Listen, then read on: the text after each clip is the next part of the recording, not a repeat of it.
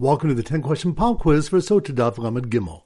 Number one, which Daf do Malchus regarding the source that the Sotah waters also test the adulterer? That's on Daf.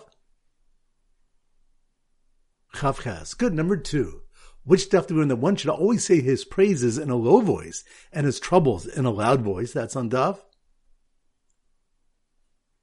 Lamed Beis. Good. Number three, which Daf do Malchus about the locations of Har Grizim and Har Ival? That's on Daf. Lamed Gimel. Good number four. Which step do we discuss what the din is if one witness says the woman is defiled and another one says she is not? That's on Daf. Lamed Good number five. Which Daf Machok is how the Shira was recited by the Yam Suf? That's on Daf.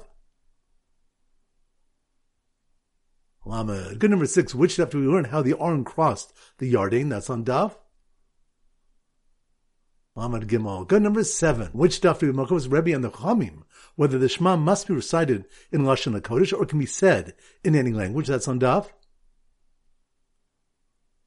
Lamed Beis. Good number eight. Which of the Sotah's defilement for Truma is relevant during her husband's lifetime, unlike defilement for Kehuna, which is only after the husband's death. That's on daf. Chavtes. Good number nine. Which of when the one should not daven in Aramaic for the Malachim do not understand it. That's on Daf.